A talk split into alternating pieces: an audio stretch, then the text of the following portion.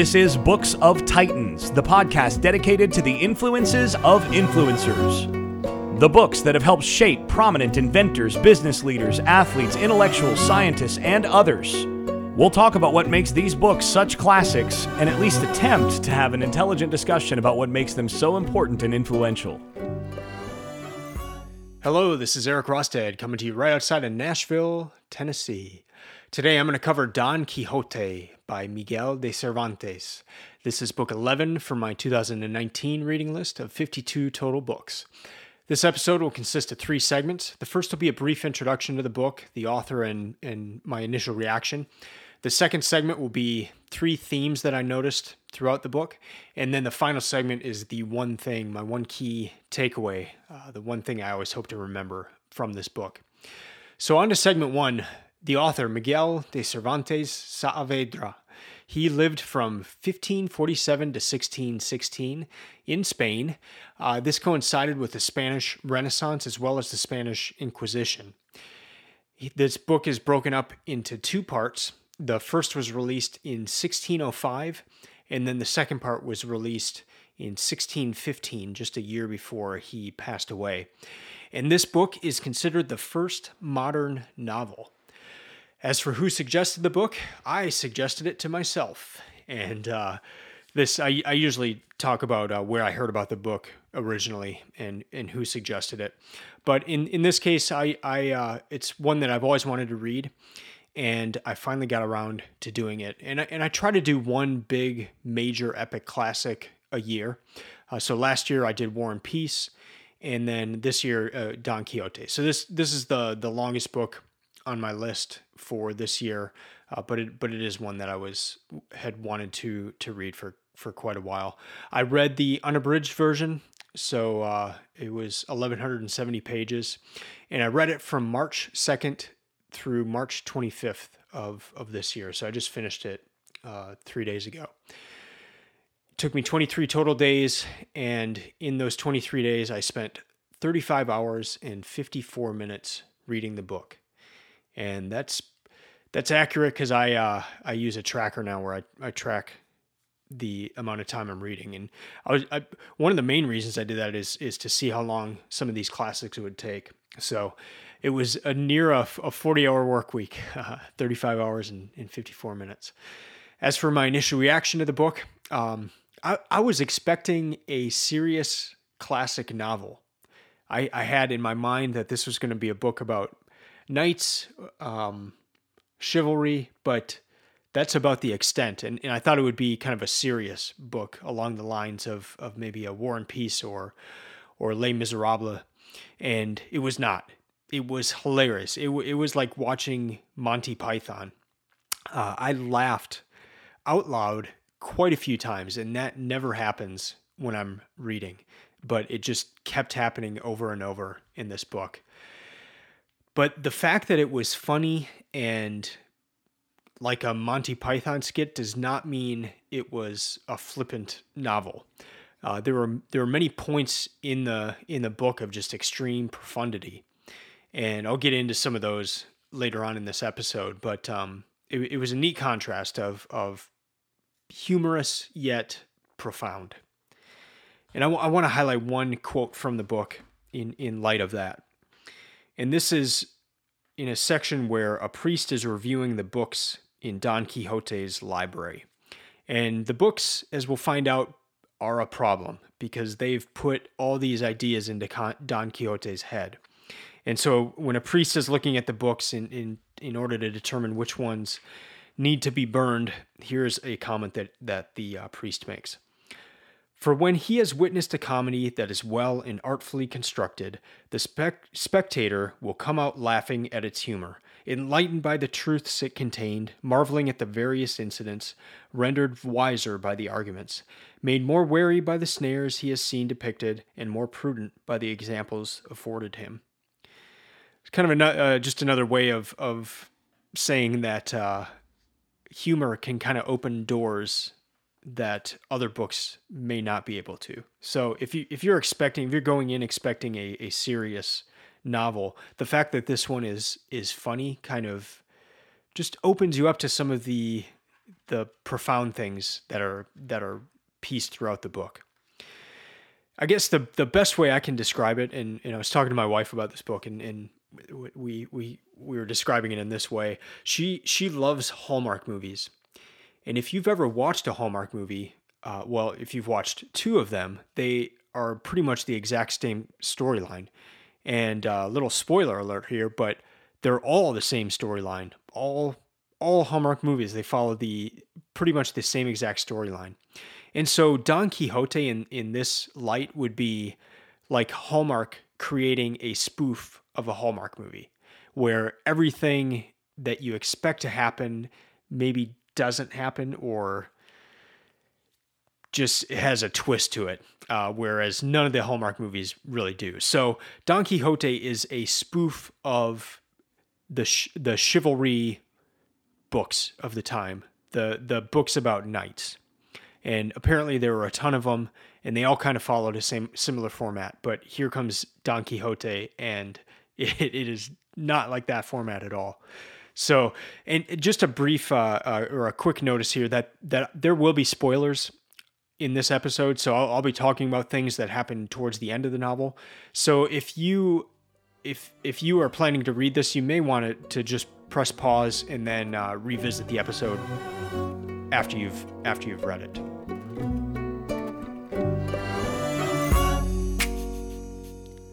If this is your first time listening to the podcast, welcome and thanks for checking it out. I started the Books of Titans project because I needed help picking out the best books. I found out what some of the world's top performers were reading, and I started reading those books to the tune of 52 per year, or roughly one a week. I set my reading list a year in advance, and then I share it online. That creates accountability and a connection with others who are reading the same books. I want you to experience the benefits of having a yearly reading list.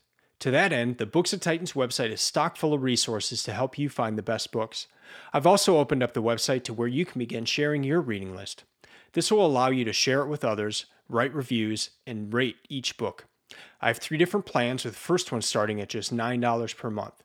Your books will be placed in a visually stunning format that you can share on social media. Just go to booksoftitans.com forward slash my books for more details.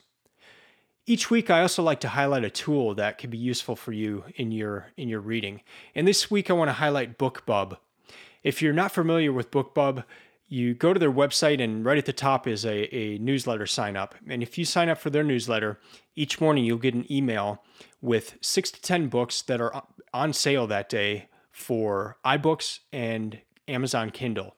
So these books will be anywhere between 99 cents and $2.99.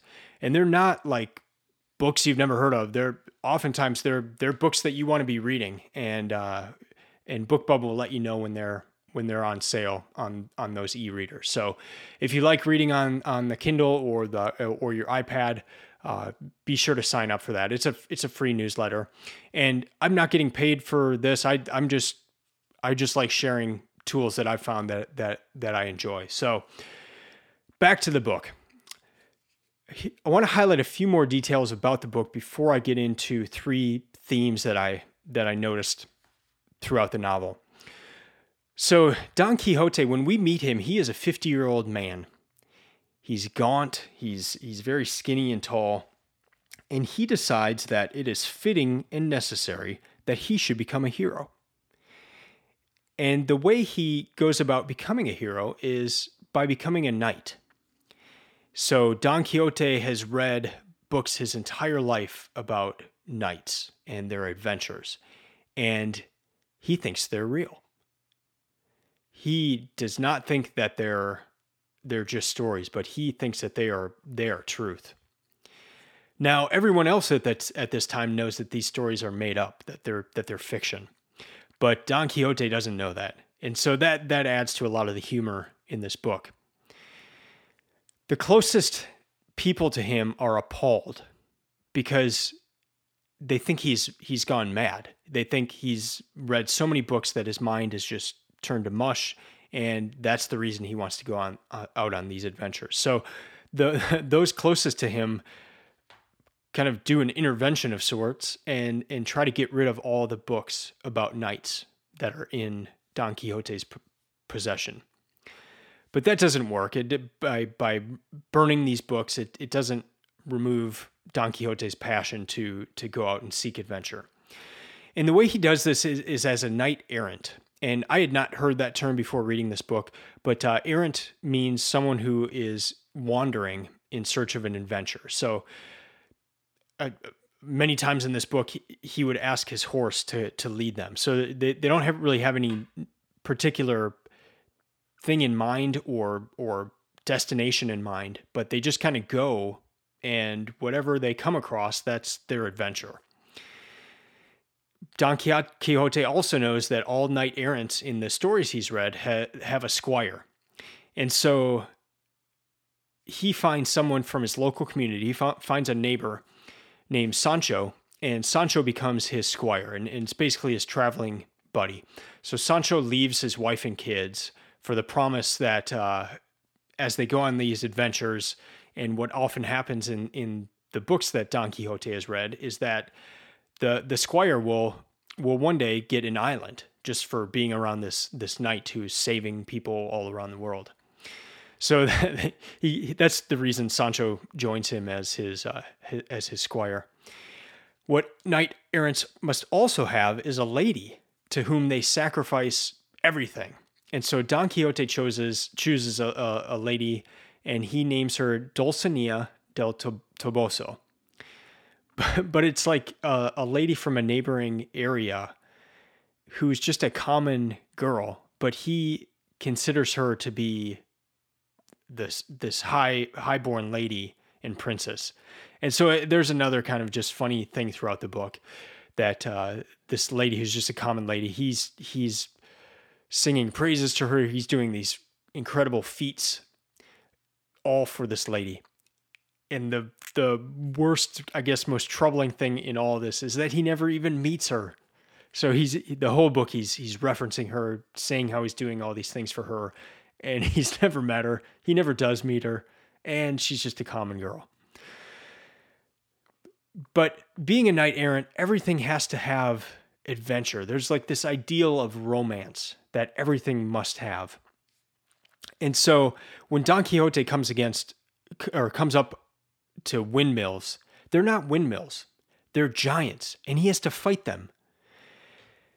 If he comes across prisoners, they're they're people who have been taken advantage of and he must free them even though they're the king's prisoners and they're very bad people. And so these are just a few of the things that it, the adventures that we see Don Quixote have, and and he sets out, I guess, with a with a good heart, I guess, in trying to mimic what he sees in in these books, but uh, everything goes wrong, and all the good that he tries to do, it just ends up hurting the people that he's that he's actually trying to do to do good for. So in the book itself, we see Don Quixote go through a pretty tremendous transformation. At first, every inn that he goes to, it could be just the nastiest inn, but he thinks it's a castle. And again, there's this this concept of, of the ideal of the romantic. It can't just be an inn, it's got to be a castle. But slowly he loses that and he begins to call them inns. That's just one example, but uh, he kind of loses the romance of of it all through as as we see him throughout the book. So now I want to get into to some of the themes that I, I noticed in the book. And the first one of that, it, uh, the first main theme is is that of contrasts. Most everyone that Don Quixote encounters considers him a madman, and yet he waxes poetically about a variety of topics. And so that's where a lot you get a lot of these just profound statements from the book. They're they're actually from the character of Don Quixote but everyone considers him a, a madman. So it's it's kind of hard to take serious what he's saying, but what he's saying is so good. I mean, he, he talks about a variety of topics like bravery, just war, fiction truth, soldiers versus scholars, love versus lust, profession of arms versus profession of letters, freedom versus obligation. And these are just wonderful sections of the book but they're they're coming from a madman. So there, there's there's there's just that contrast. There's this absurdity of him being a madman, of of trying to be a knight errant when everyone knows that those were all untrue stories. but also profundity along with that absurdity. What's also funny is the contrast between Don Quixote and his squire, Sancho. So Don Quixote has this ideal, uh, the romantic ideal of everything, but Sancho is the realist. He sees everything for what it is. So when Don Quixote sees those windmills and, and calls them giants, Sancho's saying, "Hey, hey, hey, hey, wait up, wait up. Those are windmills. They're not giants. You don't have to actually attack those windmills. They're inanimate objects. So there's no reason to attack them." Uh, so th- there's this contrast throughout the book of of, between those two characters. And since they're together almost the entire book, it it it makes for really funny. But we also kind of see their roles begin to change to where Don Quixote loses his ideal, his romantic idealism, and Sancho loses his realism, and they both kind of turn into the other. So it, it's uh, it's kind of a neat thing to see throughout the book, but that's definitely the first theme is is that of of just tremendous contrasts in the book. Second theme is what I call belief system. And it goes back to Don Quixote and he has this belief that knight errants and books about knight errants that, that they're all true. And so it it it it made me think of this question, what if people believe what they read and then they live out what they read in life. I mean, I mean that's exactly what happens in this book. So what what if people do that? And what what's important to to realize with this book is that Don Quixote is writing this and the Inquisition is still going on. The Inquisition started in 1478 and it but it went through like the official end date was in the 1800s. And so he is like right in the center of this. I, I don't think he was in the worst part of it. I think that happened earlier, but um, but the Inquisition is it's still going on. And here's what the Inquisition did: it exercised absolute control over what could and could not be published. And so this book had to be released to the Inquisition first to make sure that it was okay. And then if it was okay and, and there was nothing unorthodox or critical of the church or government, then it would be released. So writers had to be very careful on, on how they wrote.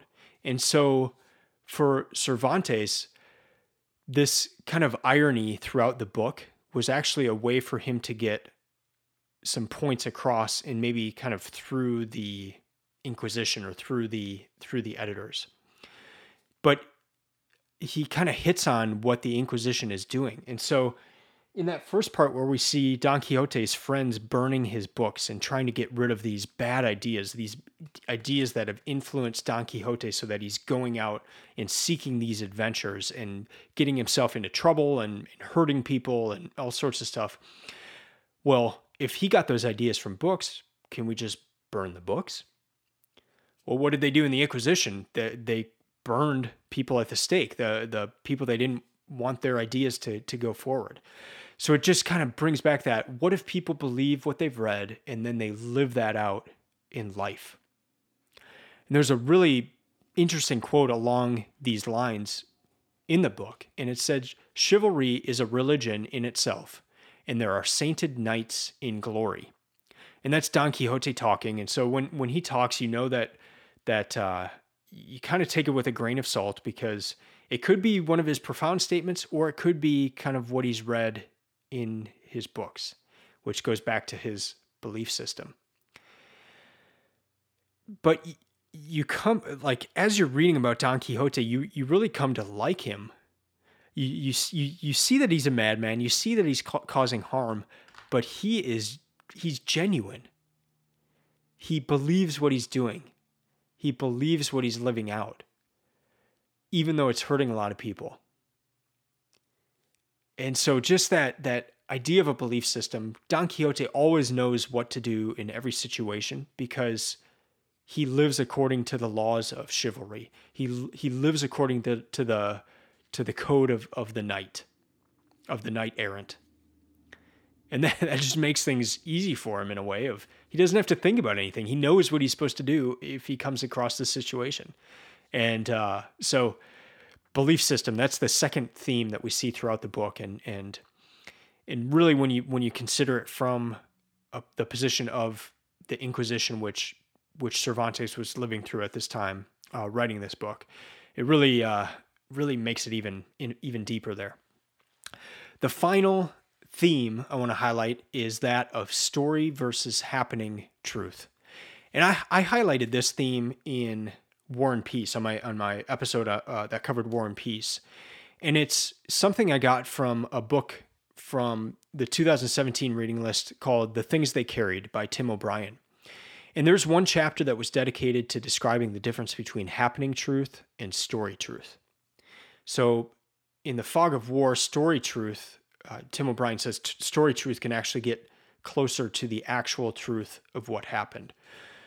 Happening truth may be this happened, and then this general ordered this attack, and then this general general responded with this attack, and there were this many casualties and this many wounded, and that is what happened. That's the happening truth. But the story truth may be a little more nuanced, and it might be what some how someone remembers the the battle, but it may not be like if you were an actual visitor to that battle, the the happening truth would be more of what happened, but the story truth may get more to to the truth of what actually happened. And and it's just it's a it's something I think about a lot and it comes up in a lot of different books. But I, but I think Tim O'Brien and the in the things they carried really nailed it in in those two different kinds of, kinds of ways of dedic- uh, de- describing truth. And it's something that comes up a lot in in Don Quixote. What is reality? What is truth? We see Don Quixote coming up uh, upon numerous adventures. And so, uh, back to that windmill example. To, to Don Quixote, those windmills are giants. But to Sancho, they're windmills. And Cervantes does a great job of kind of balancing between the two characters. But there's always this tension throughout the book of what is reality in this sense? Is it what Don Quixote is saying, or is it what Sancho is saying, or is it what other people are saying? So it's just a really neat kind of way to think about the book. And and one other thing I thought about is uh, uh, another book that I, I, will highlight next year, where the the author is is is talking to his son, and, and his son asks him, "Dad, are Dad are are there really dragons?" And the and the dad kind of thought about that question. He's like, that is an that is an awesome question. Dad, are there dragons? Because dad going to work the next day is uh, very unlikely to see a dragon at work. A, a fire breathing dragon from from from a book. But there there there are dragons that we encounter every day of our life and so, Dad, are there dragons? H- how would you answer that question? It's that tension that comes up over and over in, in this book, and that idea of story versus happening truth.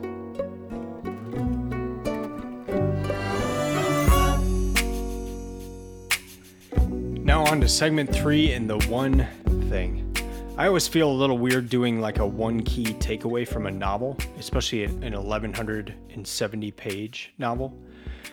But I guess what I I try to do for the one thing with with an epic novel is what is the the key thing that stuck out to me in the book? What's the thing that still has me thinking a few days after reading it? And it's this and and this is really where i get into the the main spoiler of this episode. Uh, so if if you don't want to know how the story ends uh, please please pause it. Don quixote at the end of the novel recants his beliefs. He he says knight errantry is not the way to go. It's not it's not real and he says that on his deathbed. And it was really disappointing. I you know, I guess part part of me was maybe wanting him to realize how absurd he had been and, and how he was a madman and everyone considered him a madman and he should just maybe go home and try to find a wife and not have this ideal woman in his mind that he never actually meets but but get into the world of the real and not not just the ideal. And yet he's such a likable character. He's such a such a likable guy that there's just this sense of disappointment at the end. You, you, you, I, at least I, I just kind of wanted him to stay consistent, but um, but he doesn't, and and it was good on some parts, but it was really disappointing on on other parts. And so I'm still kind of thinking through the ending of the book. And and that's that's my one key takeaway. That's the the one thing that I'm continuing to to think about after having read this book. So to recap, this was a hilarious book. It's a just I mean, I, I literally literally laughed out loud many, many times, and, and I just very rarely do that. It was very long. It was my longest book of the year. I w- wouldn't necessarily say it was worth it in the same way that uh, Les Miserables or War and Peace were worth it, but it was very enjoyable and was very entertaining. I read the unabridged version, the full version. Uh, there's probably some good abridged versions out there where uh, you could maybe get into three or 400 pages instead of 11, 1100. So you have different options there if you if you do want to read the book. But um, yeah, it, just a lot to think about. Uh, some really profound and hilarious things in this book. So that's going to do it for this episode. Before I sign off, just a reminder that you can now share your reading list on the Books of Titans website by going to booksoftitans.com forward slash my books. You can also follow Books of Titans on Instagram or Twitter at Books of Titans. And if you haven't already done so, you can subscribe to this podcast and find all of our past episodes through iTunes, the Android Marketplace, or your podcast manager of choice. If you're enjoying the podcast, please make sure to give us an effusive five star rating on iTunes and share your favorite episodes on social media. We'll be back next week with another book. Either Jason or I will be covering an- another one. Until then, keep reading, keep learning, and keep listening. I'm out.